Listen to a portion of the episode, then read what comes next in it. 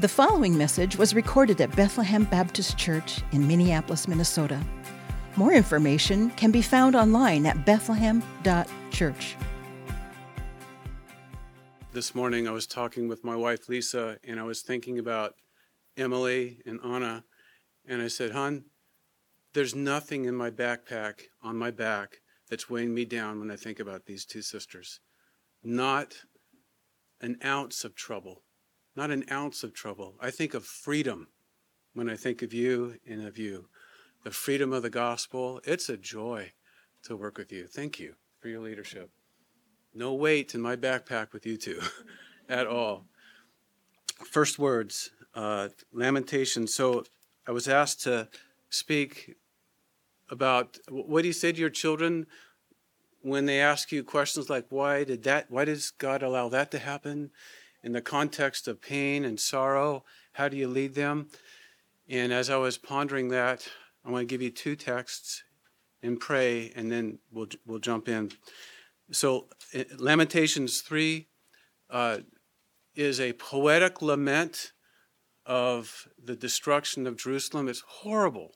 It's horrible. And the poorest people are left in Jerusalem. Everybody else has been exiled. God has not taken away the pain of this, but in the middle of Lamentations, we read Lamentations 3 21 to 26. But this I call to mind, and therefore I have hope. The steadfast love of the Lord never ceases. His mercies never come to an end. They are new every morning. Great is your faithfulness. The Lord is my portion, says my soul, therefore I will hope in him. The Lord is good to those who wait for him to the soul who seeks him.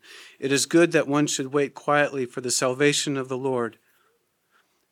So this is really bad, but God is really merciful in the bad.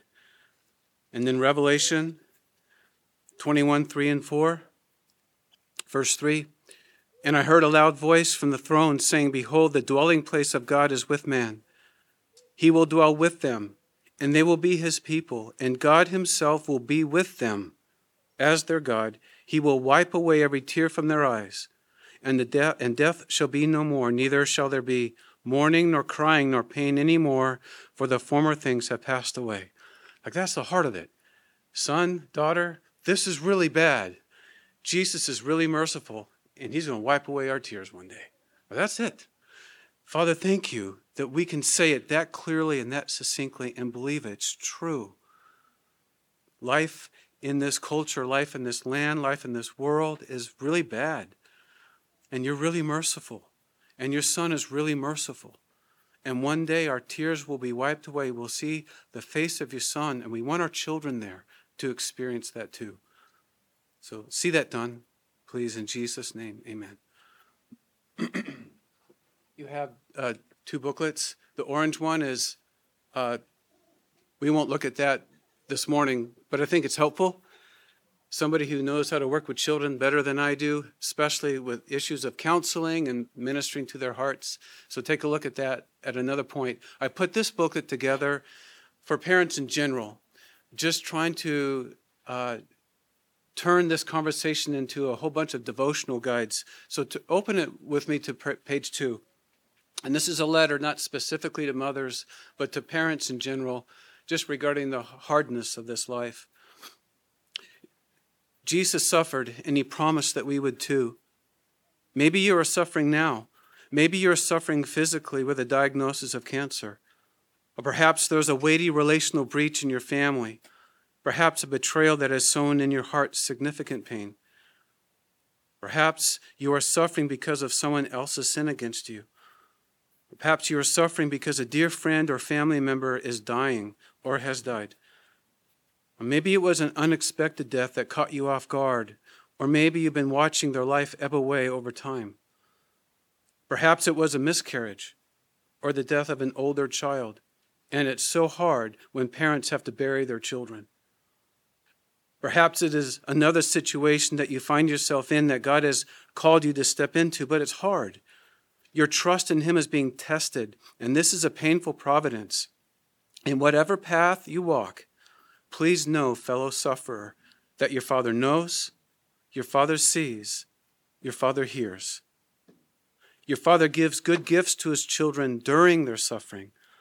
He's with you, and he is your supreme reward as you turn in Jesus' name to him in prayer. Your sorrow is powerful to influence young hearts, for they are watching and listening. They are observers. May they see Bibles open and heads bowed. May they see honest countenances of joy and sadness. May they see hugs, both the glad kind and the broken kind. May they hear the name of Jesus spoken with warm affections as well as hearing hope filled words like mercy. May they learn the powerful and precious sound that blends songs of praise through cries with tears.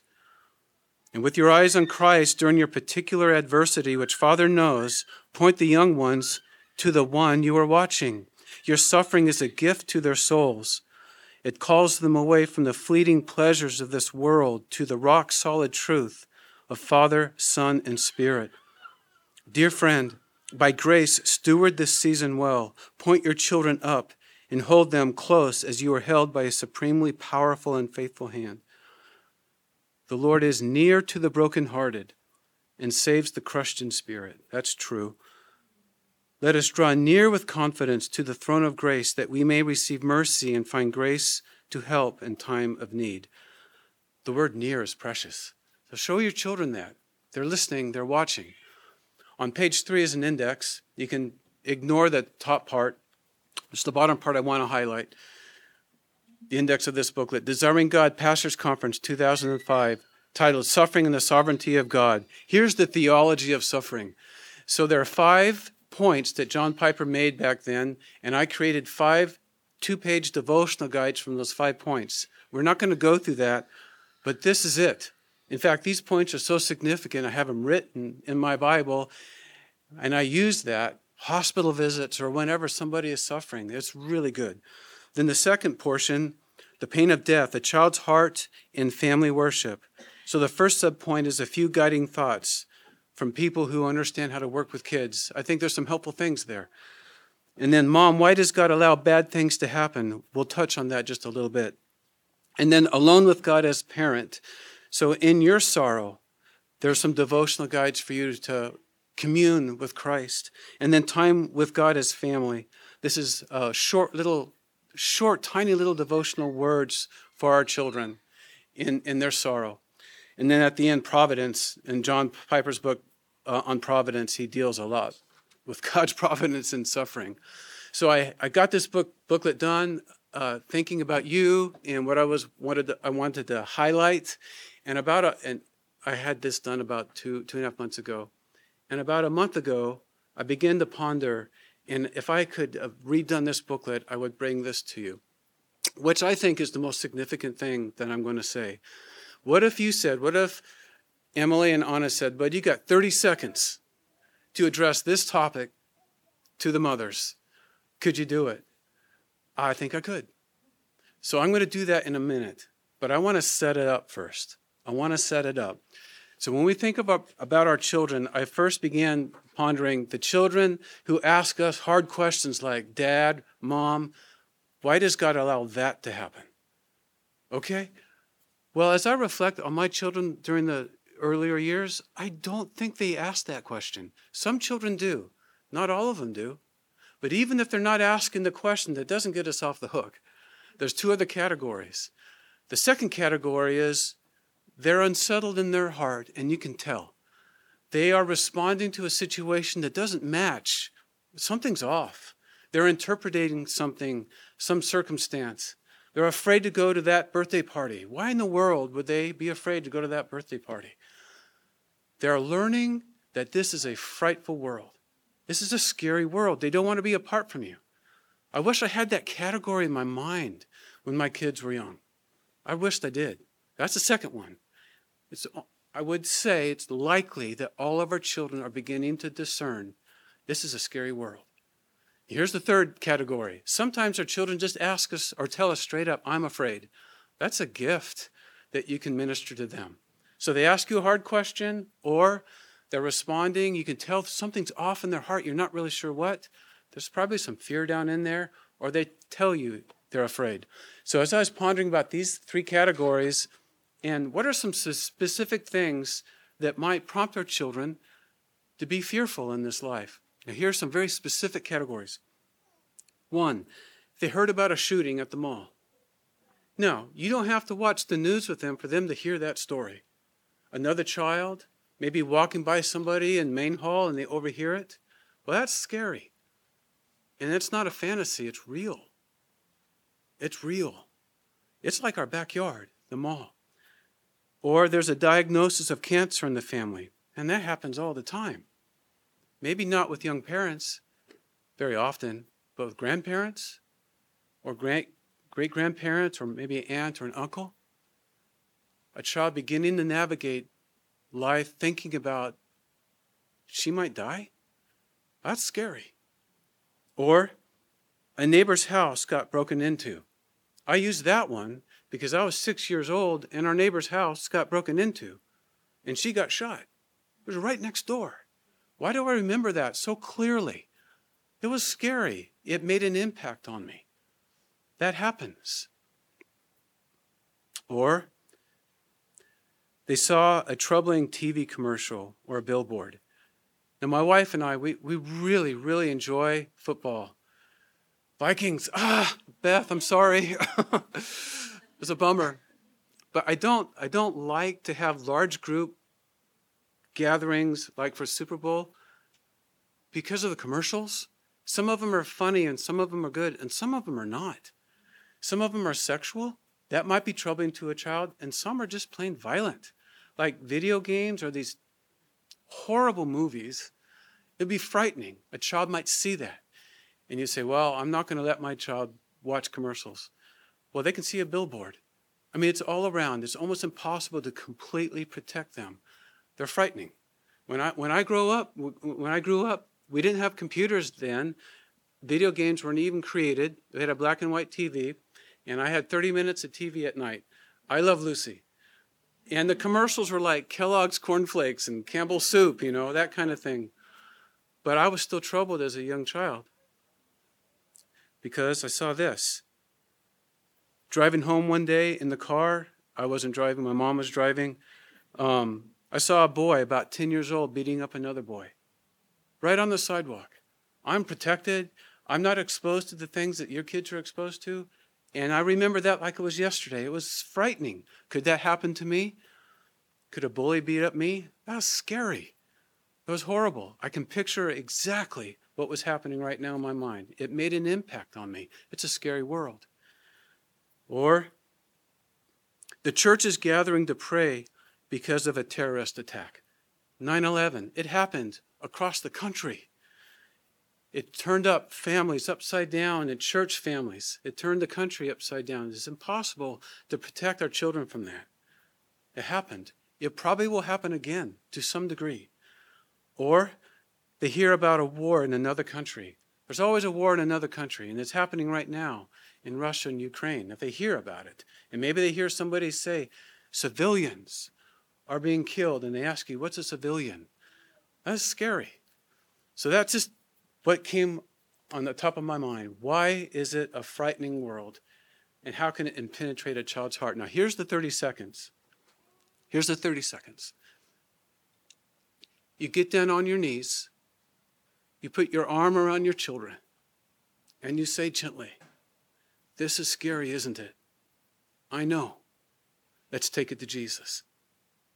I'll say it again. You get down on your knees, you put your arms around your children, and you gently say, This is scary, isn't it? I know. Let's take it to Jesus. So you get down on your knees, you come alongside them. I love that word alongside. You come alongside them, it's not top down.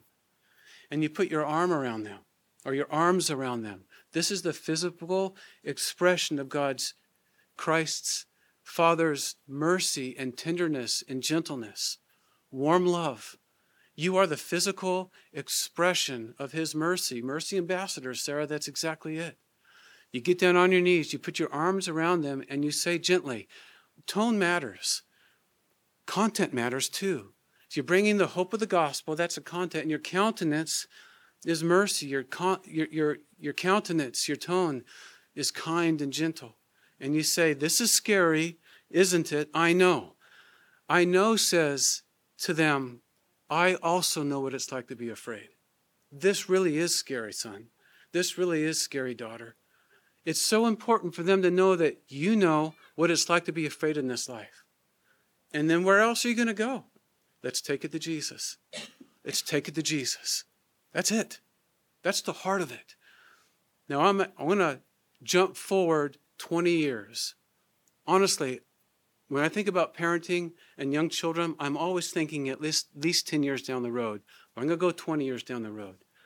Let's say your, your daughter is six. And now, 20 years later, she's 26.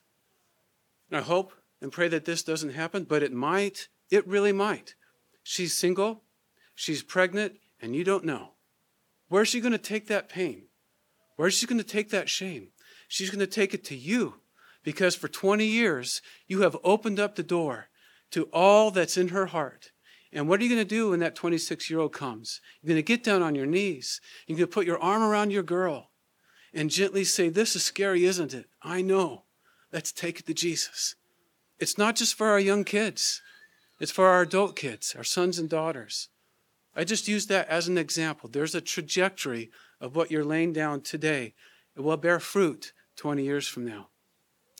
Now, I have more to say, but as I was thinking about it this morning, at this point, I thought the Lord might be pleased for us just to pause and give anybody the opportunity to respond in prayer. Just a moment of crying out to our Father in Jesus' name regarding these things. So I'll begin. I'm okay with silence for a while, but if it's in your heart to pray, do it. Do it. So, Father, I'll just pause. All these are my words. I'm just a man. But we, we need you. We need you. We need your word of hope. You are Father of mercies and God of all comfort. And we know you love our children because we see Jesus welcoming them. And he's so merciful and kind. And these are weighty things to think about, not only as a six year old son or daughter, but a 26 year old. So we can't even pray without you, but we have you. So help us pray right now. I ask this in faith in Jesus' name. Father, you, you are near to the brokenhearted and you save the crushed in spirit. We know that personally, and our children will learn that in this life. But may your nearness and your son's shepherd care and his holding on to souls be a greater reality to them than the scariness of this life. And, and we do and we do ask that you would use these mothers as primary means by the Spirit to draw them to Jesus so that when we sit down at the table of our King, they will be there too. And their tears will be wiped away along with ours, and all will be well forevermore. We want to pray all the way up into glory. All these sons, all these daughters, these souls, these images made like you, they're designed, Father, meant to delight in your Son to be satisfied in Him, to see Him, to long to see Him. Do that good work in their hearts, please. In Jesus' name, amen. Okay, page 26.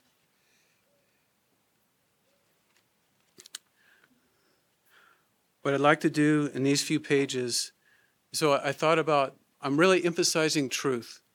I don't have answers to all our questions but I can look through the storm clouds and anchor on what's true. So I want to emphasize what's true. So at the top, parents, a clear, succinct, and honest question from our children calls for a clear, succinct, and honest response from us. I do, I believe that. We do not need to provide all we know about the question or answer in one sitting, but we do need to tell the truth, I think, using few words, sweetened by a countenance of grateful hope that is obvious to our children, alongside an emphasis on our living Lord, Jesus Christ, that is evident to them, then we will have loved them in truth and in an understanding way, having offered the Spirit of God our fishes and loaves, that He would multiply in young hearts for their good, our joy, and God's glory. Jump down to the first bold word statement truth. Here's the first of four truth. Tell the truth about death and pain This hurts, doesn't it? I know it hurts me too. If I could summarize this section, I just use the word identify. Identify with them. It's hard, it's scary. I miss Grandpa too. I miss him so much. That you telling, you're opening up your heart to your son or your daughter. It makes me sad too when I think about those children who are shot and their parents who missed them. That family who was killed in the tornado. Those two countries who are at war, the cancer I have. I get afraid too sometimes when I think about what could happen. Just honesty. Give the Spirit of truth the truth and watch Him work in the hearts of our children. First, it is an expression of honesty to tell the truth to our children about our sorrow and fear. Shared sorrow helps stir up shared love and shared hope. In other words, we are sparing them from being alone in their sadness and fear in their trouble and anxiety as we identify with them and theirs. Oh, that's, I got a big circle around that. That's a significant point. We don't want them to suffer alone. Second, we are training them to not be ashamed of their feelings nor be isolated in them. We are showing them that the door is open and this is what the future looks like in our relationship with them. We will engage deeply and with honesty the hard things of life. This is true when they're six years old and 26 years old. The trajectory of honesty and shared sorrow will, Lord willing, be a stabilizing reality for our sons and daughters. Additionally, this will help us avoid the tendency that some adults choose to go it alone. There is blessing for the child as well as blessing for the parent in honest conversation. God meets us as we are together, looking to Him in Jesus' name. A few weeks ago, I think, or months ago, Carolyn Jones came and spoke. Dear sister, she, she highly commends family gatherings that are different from devotion, family worship. Family gatherings are once a week, meet with your children. This is a, a safe time where you can share uh, whatever's on your heart back and forth, where you can reflect on what's happened this last week Maybe some things need to be changed or corrected. That's fine. It's a safe place to talk about it. It's also a safe place to be honest about what's scary. Now, if you did that with your four and six year old, they're going to be 14 and 16 before you know it. And it gets scarier as they get older. And you're cultivating this conversation, this safe place with mom and dad. That's powerful thinking 10 years down the road, 10 years down the road. Okay, page 27, the second truth. Tell the truth about God and his character, who he is. God the Father is good. God the Father is wise and he always knows what to do. God the Father is loving and he never leaves his children. I do not know all that God is doing in this hard thing, son, daughter, but he is powerful, good, and wise and merciful. But he always works to show us his glory, who he is. But his authority as God rules over everything that happens. He is displaying his glory in all that is good. He's making known his glory through all that is bad. How, mom? How, dad? I don't really know. But it's true. It's happening right now. And I'm learning how to, to trust in him. Trust him in this. His word, the Bible, is true and it helps me. We want our children to know that we are learning to trust in Him. We haven't learned it. We'll be learning this for the rest of our days. So we come alongside. It's a shared learning. This is what I'm learning about God and how to pray for you too. Daughter, son, God strengthens me. He helps me during my sorrow. God's son was sorrowful. He understands pain. God's love is steadfast when he allows suffering. God is good, wise, and powerful. We can cry to him while resting in his care. God lasts forever. He never changes. That's theology applied to a short little moment. First, we need to, I'll just read the, the bold part, part here. First, we need to see the necessary connection between who God is and our hope and confidence in Him during our tears.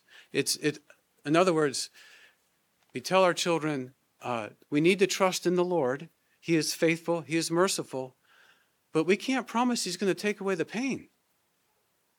Somebody whom you love has died. You're going to live with that pain for the rest of your life. So we have to have a category in our mind of the faithfulness of our Father, the presence of Jesus, our shepherd, during our trouble. And they need to get that. Number two, down below, there is no substitute for our own growth in knowing God and in trusting what we know, trusting who we know. What we are feeding on will come out when the heat is turned up. There are seasons and moments in life that are usually not in our calendar, not scheduled, when the heat flames up hot and unexpectedly. When Jesus addressed our hearts in Luke 7, where he said, For out of the abundance of the heart the mouth speaks, we can apply to what he said to this topic. Hearts that have been taking in truth about God will spring up the fruit of truth during tears, sorrow, and grief. Our children need to see what it looks like and sounds like to hope in God resolutely and truthfully during our tears. So we prepare them for tomorrow's trouble by teaching them the truth and character of God today. And then finally, page 28, I'll end on this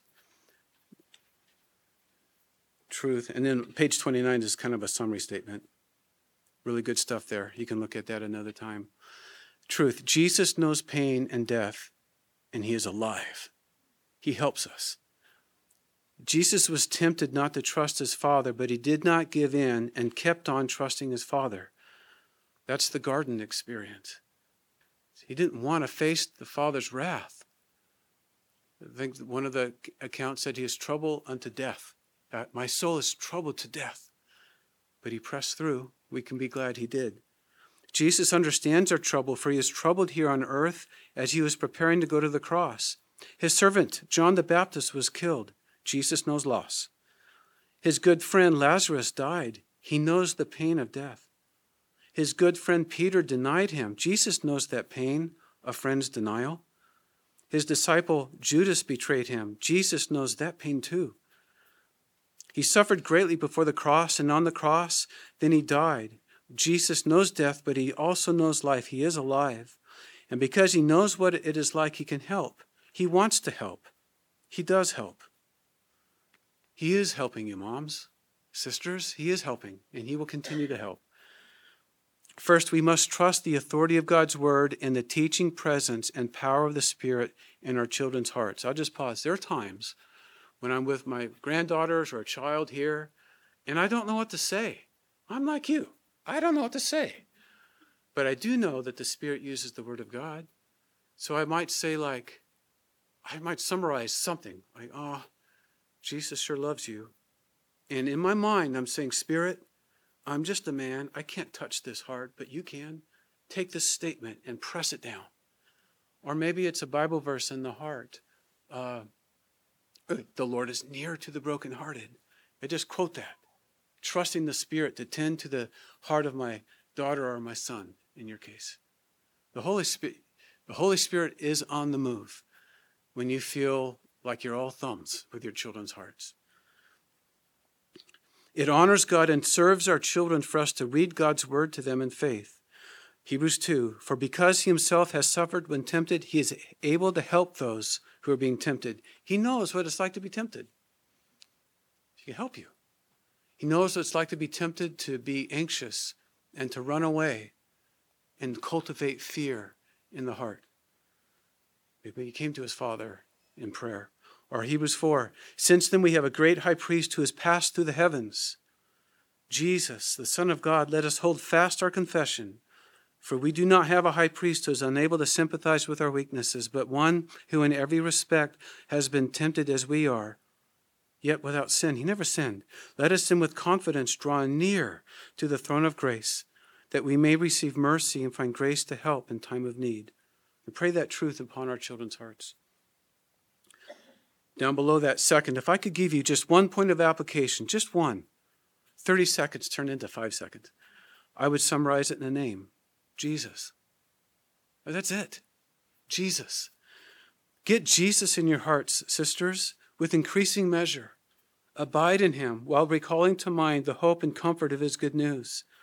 The sheep run to their shepherd when it goes hard, and it will go hard in small measure or in great measure in our lives and in our children's lives.